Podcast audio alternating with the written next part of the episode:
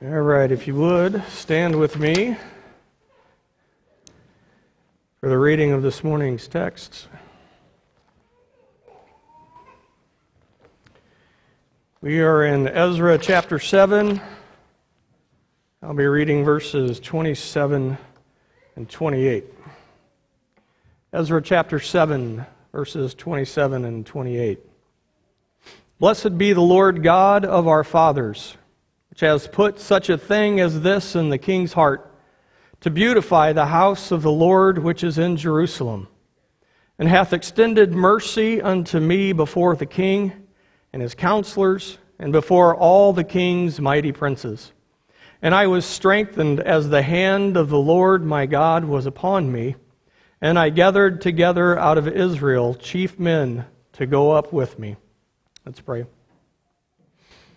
Father, we are thankful um, this morning for your word. We pray that you will bless the reading and the preaching and the hearing of your word. We pray that your spirit uh, would be active among us, that you would mix this word with faith, and that uh, it would benefit and bless those who hear it, and that you would use it to conform us all more and more into the image of Jesus. And in his name we pray.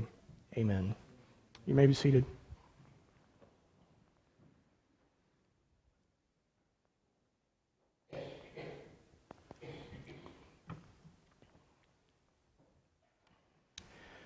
Prophet Isaiah said that we will hear a word behind us. Do you hear that still small voice? Do you hear that word behind you? The word says, This is the way, walk you in it. This is the way, walk you in it. This voice, this word that we hear, is God confirming with us that we are where we are supposed to be and doing what we are supposed to be doing.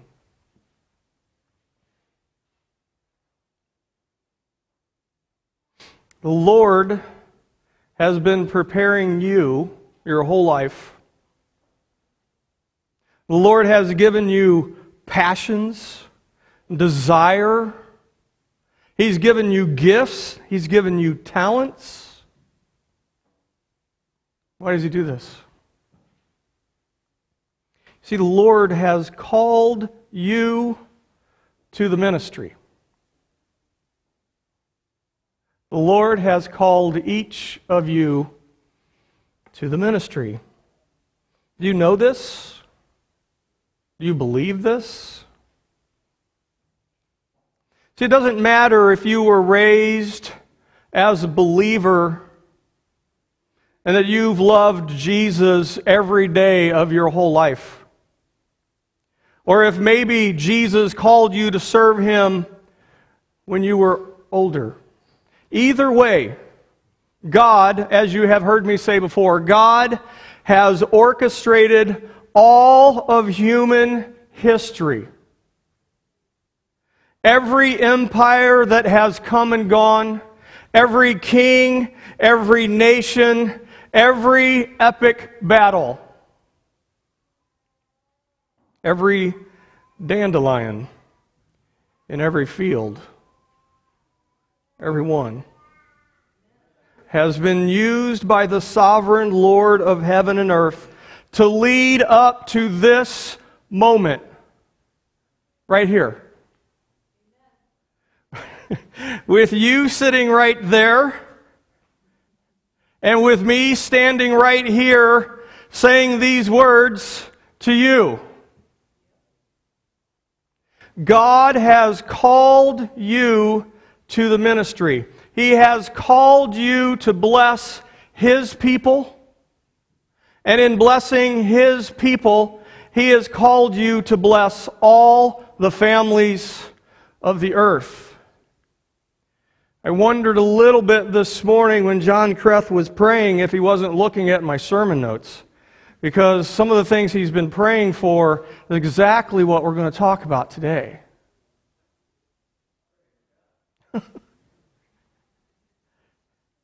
if you would, please turn with me to Ephesians chapter 4.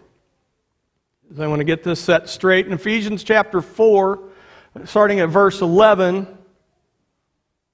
I hear some pages rustling. That's good. The rest of you are using your thumbs. Ephesians chapter 4 says this And he himself, meaning Jesus, he gave some to be apostles, some prophets, some evangelists, and some pastors and teachers. Now, when we hear this, we think, well, these are the ministers, right? These are the ones that the, the Lord has called to the ministry apostles and prophets and evangelists and pastors and teachers. It's partly true. They have indeed been called to a ministry. But if we keep reading the passage, we see that they have been called for the equipping of the saints for the work of ministry. Now, what is that?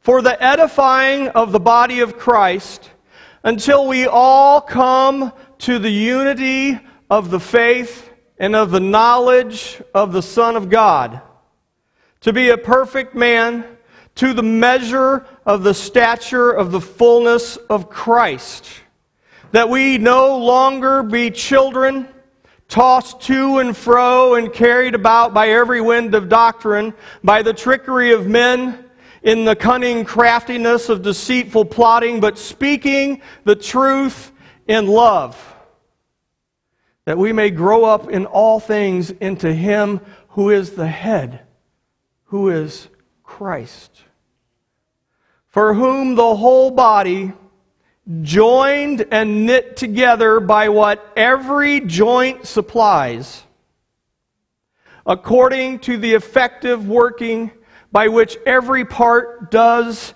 its share. And this causes growth of the body for the edifying of itself in love. Now, there's a couple things that jump out here immediately. One is it is the saints, those redeemed by the blood of Jesus Christ. It is those people who have been called to the work of the ministry. Amen? Pretty clear. Now, the other thing that's pretty clear is we have some work to do to build up the body, to build up the house of God, right? We are to be ministering in such a way that the body, the house, are you ready for this? Is unified. that the knowledge of Jesus is increased so that the whole body, every one of us, is being matured and becoming more and more like Jesus. There is work to do. But I, I, love, I love this picture I love this picture that we are we're called to be crazy in love with Jesus. And then this compels us to be crazy in love with each other to the point that it causes us to speak the truth to one another so that we will all become more and more and more like Jesus. Building up one another in the faith, encouraging one another. What a beautiful, beautiful picture this is. What a beautiful, glorious work this is that we've been called to. And one of my favorite parts about this picture is that it takes every one of us It takes the whole body working together as a body, motivated by love. Motivated by love for the Lord and for each other and for those who don't yet love Jesus.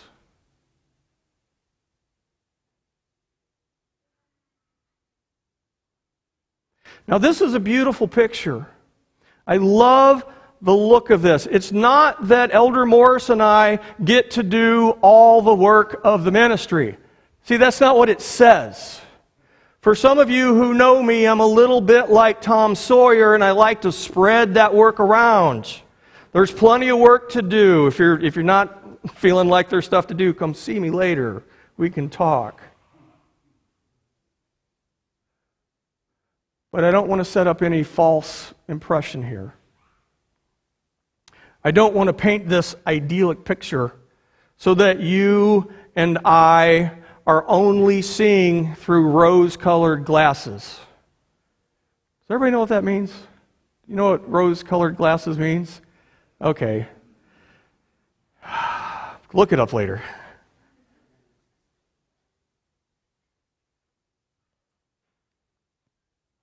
You see, the ministry that that small voice is calling you to,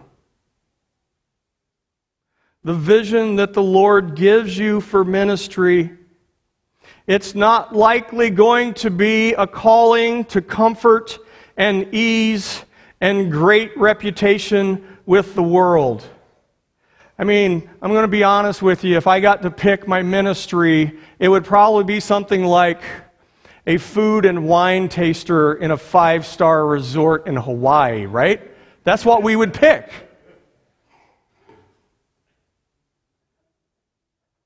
Maybe the Lord has called somebody to do that at some point. But the usual pattern is one which includes persecution as you prepare for this ministry. It includes persecution and suffering as you work the ministry. It is a call to sacrifice. It is a call to give of yourself, to give of the resources that the Lord has provided you until you relieve yourself of that comfort. It is a life of laying down your life. It is a call to real danger and threat to life and limb and loved ones. It is a call to being misunderstood, to having people gossip about you, to have people spread lies about you regarding your conduct and your motivation. This call will include having your heart broken.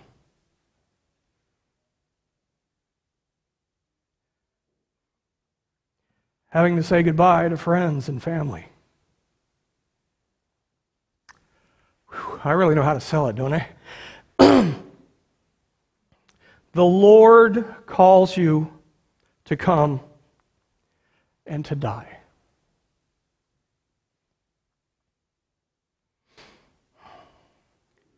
But let's think of it like this see, you and I have been called in the same way that Ezra was called. This is not unlike most of the other heroes of the faith that we read about. Everything that I have mentioned applies to Ezra and all those great heroes of the faith. See, he responds faithfully to God's calling. He had prepared for the ministry in a foreign, hostile culture. Surely you don't believe that a scribe of the words of the commandments of God one who was a servant of Jehovah, the God of the Israelites, one who had prepared his heart to seek the Lord, to live it, and to teach it, was not considered some kind of a freak, some kind of a nut job, some kind of a killjoy in the Babylonian culture. And yet, the Lord showed him favor, right? We saw this last week in the letter from Artaxerxes. The Lord showed him favor in providing everything he needed to work the ministry to which he'd been called a ministry, a life, a peril, a trial, a sacrifice, and a heartache. But see, for most of us, this ministry is not going to look like Ezra's. All right? It's unlikely that one of us is going to be singled out by President Trump and he's going to offer us a pile of money and commission us to take God's word and go out and reform the nation. I'm not saying that couldn't happen. God has done crazier things in the past. What I am saying that if it happens, and maybe I should have a little more faith and say, when it happens, it is unlikely that it'll be someone from our congregation.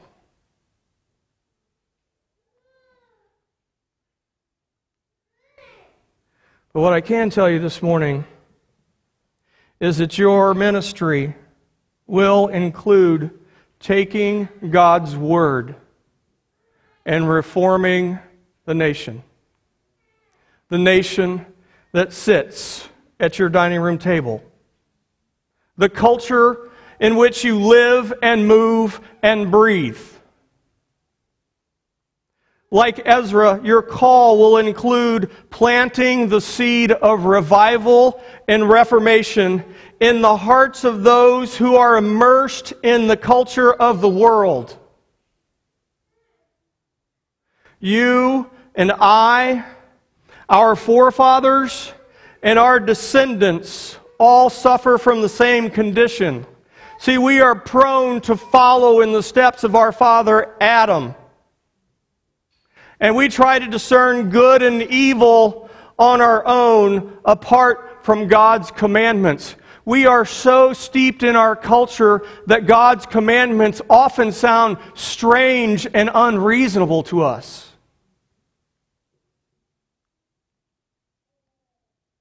Like the children of Israel that Ezra was called to.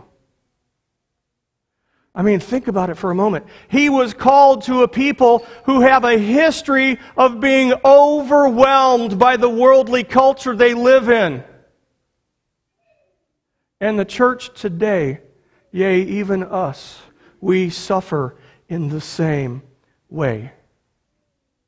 You and I have been influenced by our culture in more ways than we're willing to admit, and likely in more ways than we even realize.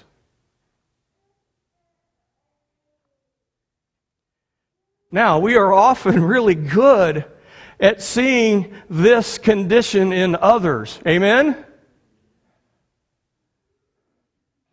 We can see how the world has tempted others and we can see how their lust rises to meet that temptation, right? But that's not how it goes for us. Actually, we know better than that.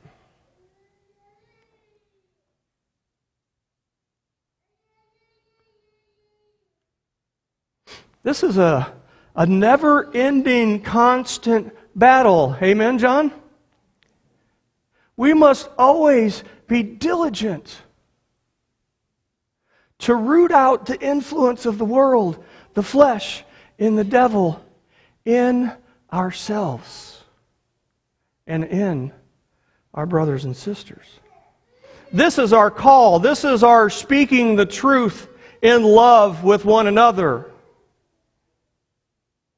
And this is wide and varied, and it is going to take every talent you can muster You're going to be called to do everything from explaining to a seven year old some of the uncomfortable passages in the book of Judges. The parents know what I'm talking about. Or maybe trying to explain to someone difficult things like the Trinity. Or trying to explain how Jesus can be fully God and fully man at the same time. It defies logic.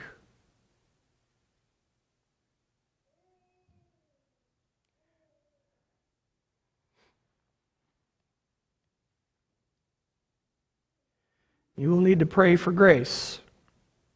When you are called to that gut wrenching work of counseling someone who is struggling in their faith, someone who is struggling to believe, someone who is struggling to believe what God says about himself, or maybe what he says about who they are and what they should be doing. Or maybe that ministry looks like Titus 2, where you are called to show how you love your spouse and how you love your children, primarily in the way that you love your spouse and love your children. What you do speaks way louder than your words.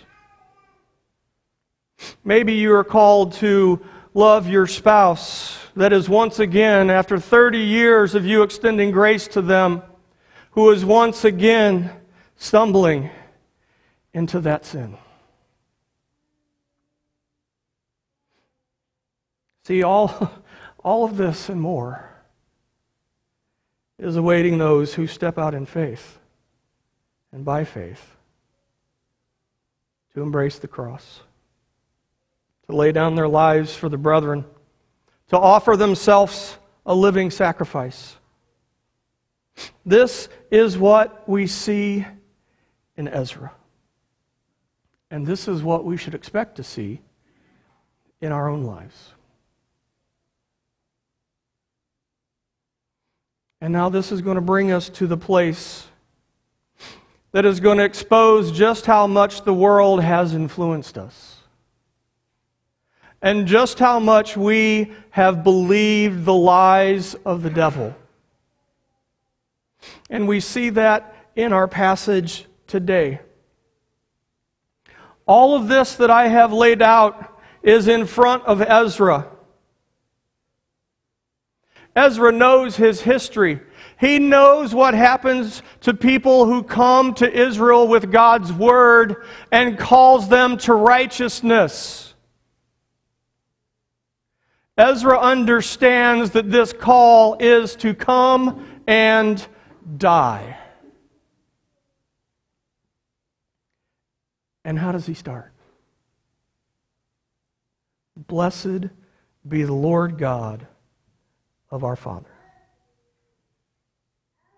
who has done this great work in the king's heart.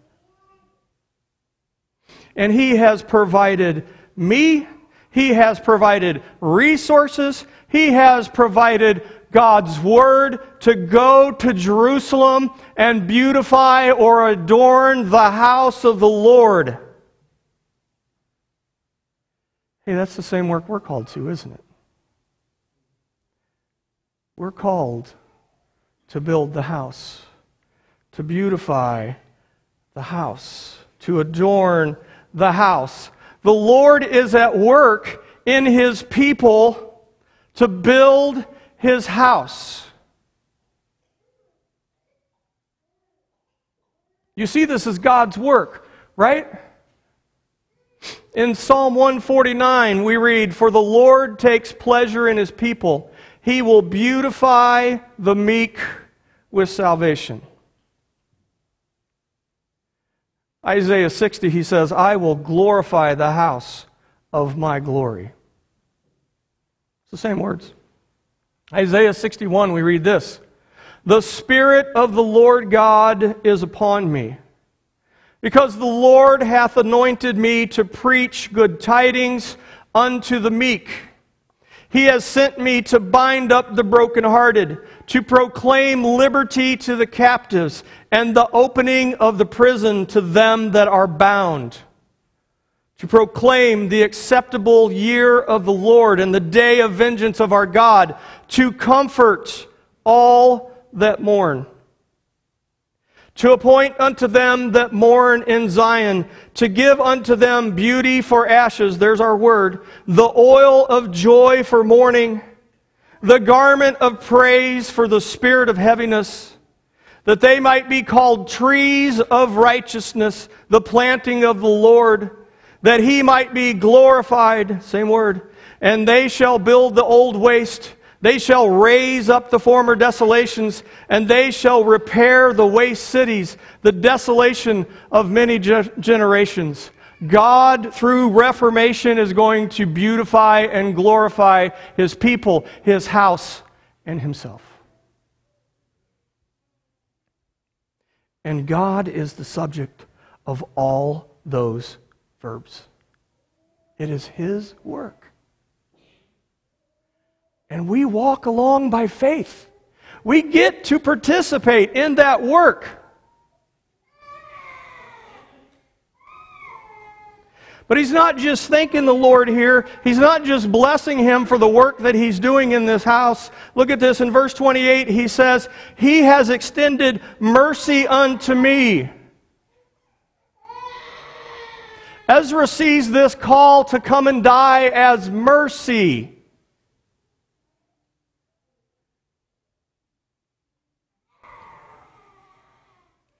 He sees this as confirmation in his calling. He sees that the Lord is strengthening him in the work that he's been called to do. He sees the promise of persecution and suffering and pain and heartache and sorrow and death as mercy. That is amazing. In Jeremiah 33, we read this The voice of joy and the voice of gladness, the voice of the bridegroom and the voice of the bride, the voice of them that shall say, Praise the Lord of hosts, for the Lord is good, for his mercy endures forever.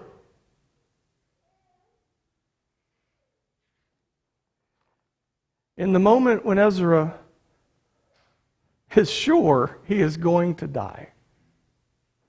He breaks out in a doxology and he raises his hands and he thanks the Lord.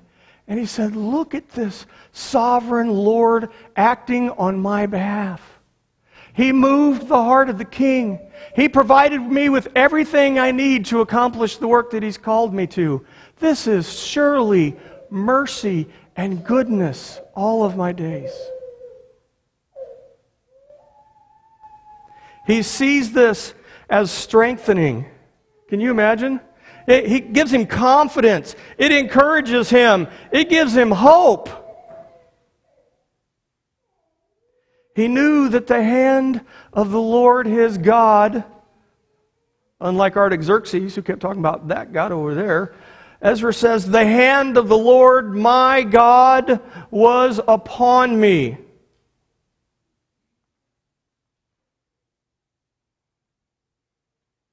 You and I are to recognize that the hand of the Lord our God is upon us too.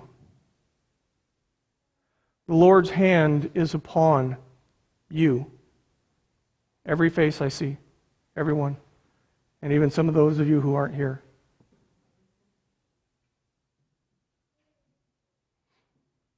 You and I are called to follow Ezra's example. We are called to take God's word and to push it into every corner of His creation. You are to take every thought captive to God's word and to teach others to do the same. To make disciples, baptizing them and teaching them to observe what? Everything the Lord has commanded.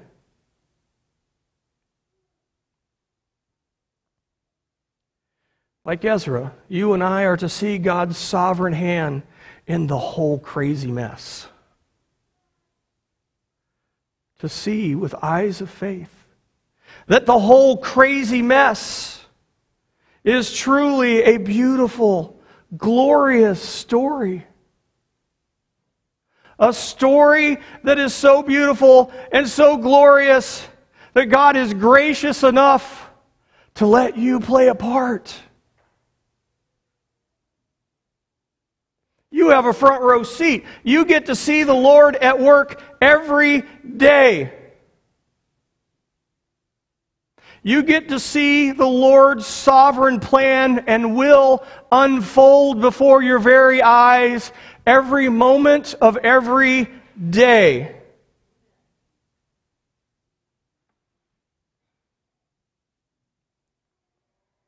But see, it's not just Ezra that we follow here, is it? You see, Ezra was a man just like us, and he had his failures. and he had his weaknesses. But there's another model here for us.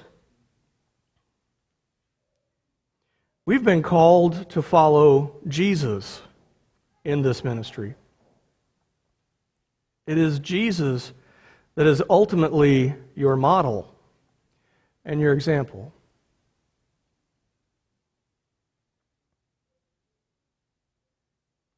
I'm afraid the picture isn't much brighter, though, is it? See, Jesus was called to leave all that he knew behind. He was to lay aside his position and his power, and he was called to stoop way down below his rightful place. He was born into poverty. He was born in controversy. From the time of his birth, that old dragon, the serpent, was trying to kill him. He was born in the very shadow of death. Earthly rulers trying to take his life, and him knowing that he came to die for his people.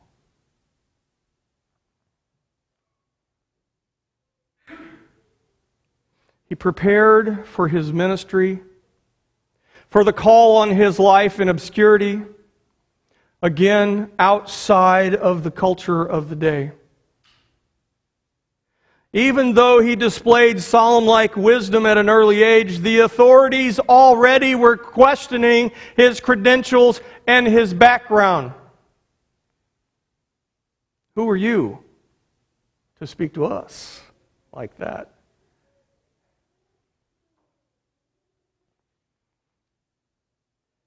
Jesus gave to all he came into contact with. He ministered, he ministered to the most undeserving in his culture. He gladly took on their soiled reputation to show them the love of the Father. And while doing this, he didn't try to gather anything for himself. Not wealth, not reputation, not comfort, not status. He truly wept with those who wept. He was truly a man of constant sorrow.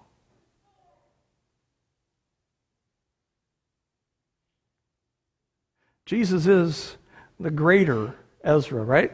I mean, he came to his beloved Jerusalem not only with the Word of God, but as the Word of God, with a full commission from the King of Kings, all caps.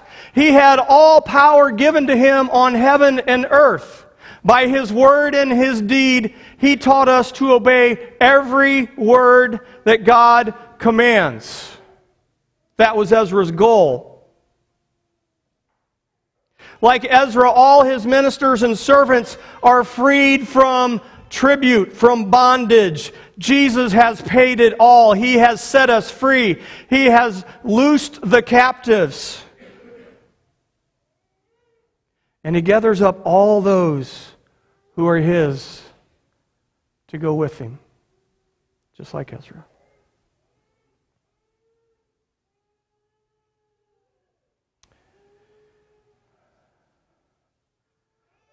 For what reason? For what reason? As I said, Jesus came to die. Ezra thought he was going to die.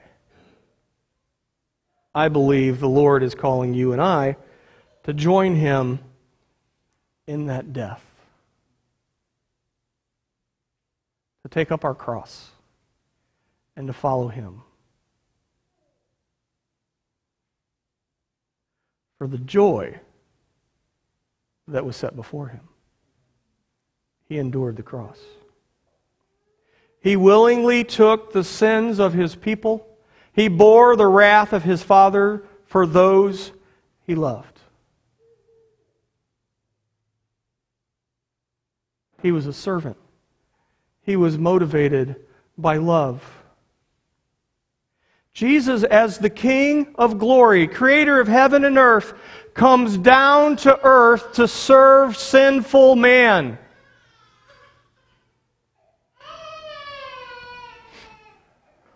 As I was thinking about this, I thought, wow, we, we know what this is like a little bit, don't we? Stay with me here a minute. Jesus, in his life and ministry, we see it as marked by what? You ready? Bodily fluids and the washing of very dirty bodies. Can anybody relate to that ministry? Nobody? Who here has changed diapers? Who here has been puked on? Who here goes and scrapes people off the pavement as a job?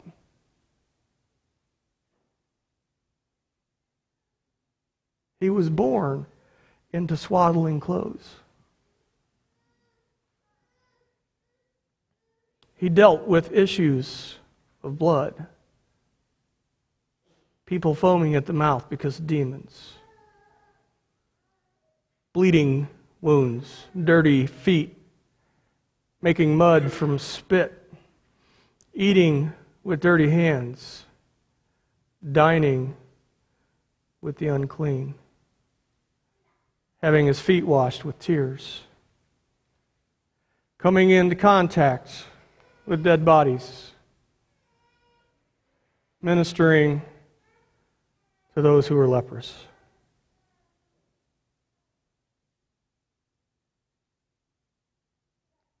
See, this is, this is what the world can't understand. This is what they fight against with everything they are.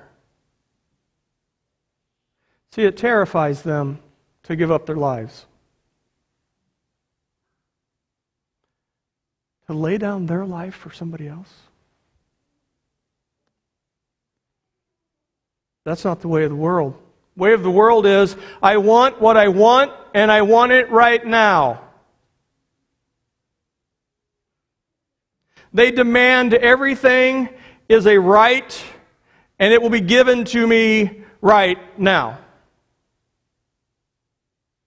Brothers and sisters, whenever you feel this spirit boiling up within you, and we all do from time to time, you can be assured that this is not from the Lord. This is not that word behind you. This is not that still small voice.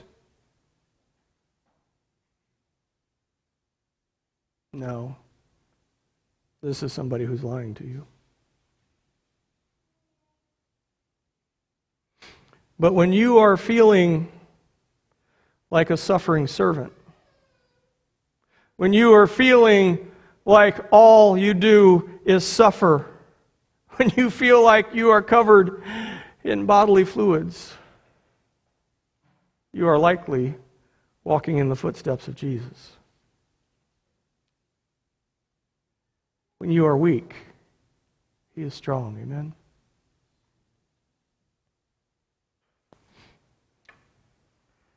In 2 Corinthians, we're told this My grace is sufficient for you. For my strength is made perfect in weakness. Therefore, most gladly I will rather boast in my infirmities, that the power of Christ may rest upon me. Here's your check your servant attitude here. Therefore, I take pleasure in infirmities, in reproaches, in needs, in persecutions, and in distresses. Is that describing you? Are you doing this all for Christ's sake? Because you are crazy in love with Jesus and because you are crazy in love with those people that He has put around you? Do you see that in your weakness He is strong? You see, the only way to the things that we really want as humans, whether we're believers or unbelievers, these are the things we want. The world says you go out and you grab them for yourself.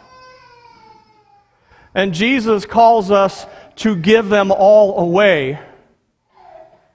And that is the only way to receive them.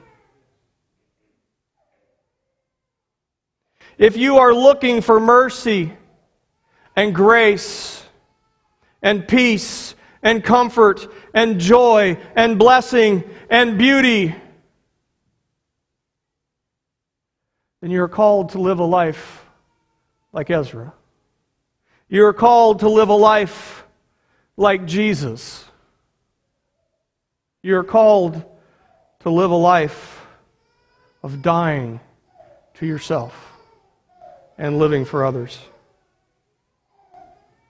And this, this is where the strength of being a Christian comes from, right? When we can give all this away in Jesus' name, knowing that we can't outgive God in these situations. This is where mercy and grace come from the Lord. He pours it out on us. Our cup runs over. It comes from knowing that we are pardoned. It comes from knowing that we have been adopted as sons and daughters. It comes from knowing that He will never leave us or forsake us.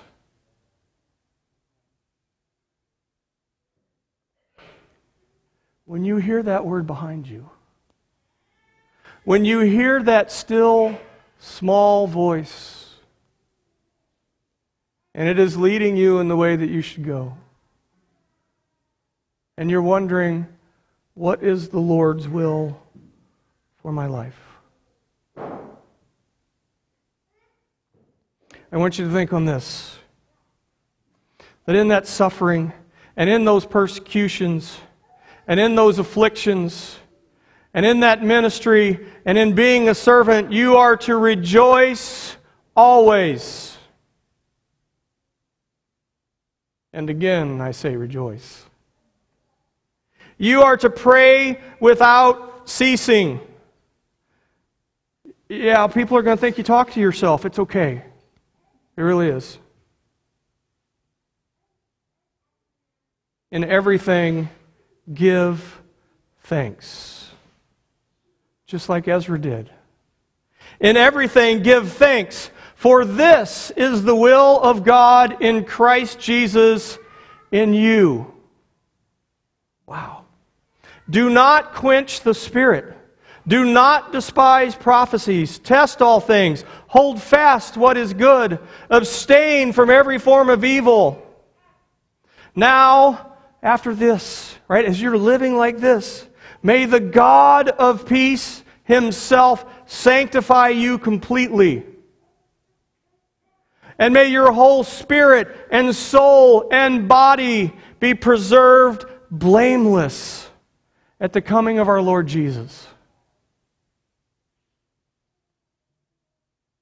You see, when we offer our body, Jesus promises to preserve it blameless. He who calls you is faithful. He who calls you is faithful. That still small voice, that word behind you telling you to walk in the way, He is faithful. He will complete the work that He has begun in you. Ezra and Jesus were called. From a human perspective, they were called to an impossible task. They were called to an impossible ministry. You and I, my friends, are called to an impossibly crazy, insane, exhausting, beautifully glorious ministry to the saints of God. That's the victory that we walk in. So rejoice, pray, and give thanks. Your faithful Lord is at work. His sovereign hand is upon you as He is working in you and through you. Amen? Let's pray. Father, we are thankful for your word this morning. We are thankful for the example that Ezra gives us that we are to give thanks in all things, even when you call us to come and die. Lord, you not only call us to this work, but you indwell us with your Spirit. You instruct us through your word. You strengthen us through our weaknesses so that we can do your will, which is to thank you for all of this work that you are doing in our life. Lord, we love you and we praise you and we thank you for your word this morning. In Jesus' name, amen.